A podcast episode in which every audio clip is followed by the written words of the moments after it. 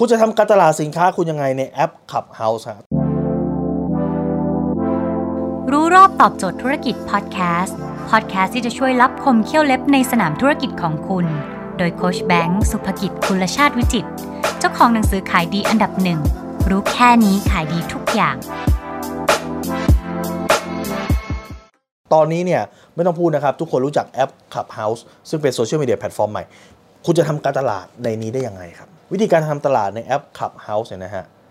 วิธีการที่1ครับคืออยู่ที่หน้า bio bio คืออะไรครับ bio คือประวัติของคุณแอป Clubhouse เนี่ยมันไม่มีหน้า feed มันไม่มีหน้าที่เป็น wall ของคุณที่คุณจะโพสอะไรก็ได้ครับ เพราะทุกอย่างที่คุณพูดออกไป มันจะหายไปกับสายลมทันที เหมือนกับวิทยุนะครับ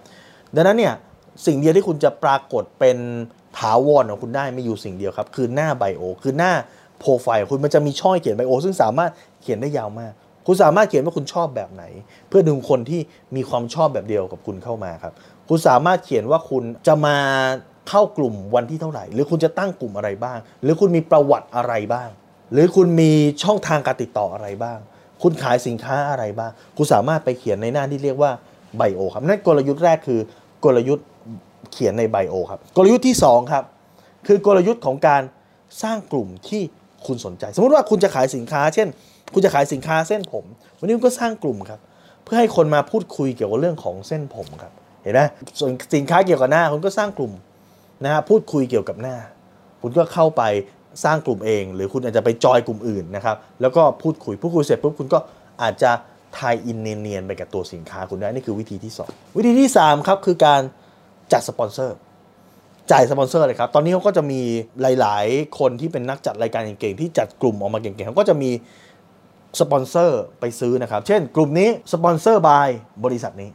เขาก็จะพูดสปอนเซอร์ของคุณเป็นระยะระยะระยะ นี่คือวิธีที่สามและวิธีที่สี่ครับ คือวิธีการเรียกว่า hijack คุณอาจจะเข้าไปเป็นส่วนร่วมของกลุ่มนั้น แล้วคุณก็เอาอะไรสักอย่างไปแจกในกลุ่ม เอา tester ไปแจก เอาpremium package ไปแจก เอา membership ฟรีไปแจก โดยการ ให้คนในกลุ่มเนี่ยเปลี่ยนรูปภาพให้เป็นรูปของตัวสินค้าของคุณ ให้เป็นรูปของตัวโลโก้ของคุณ ใครที่เปลี่ยนคุณอาจจะแจก 5 รางวัล 10 รางวัล5 account 10 account นะครับคุณก็สามารถเข้าไปเขียนตรงนี้ได้ครับ คุณก็จะได้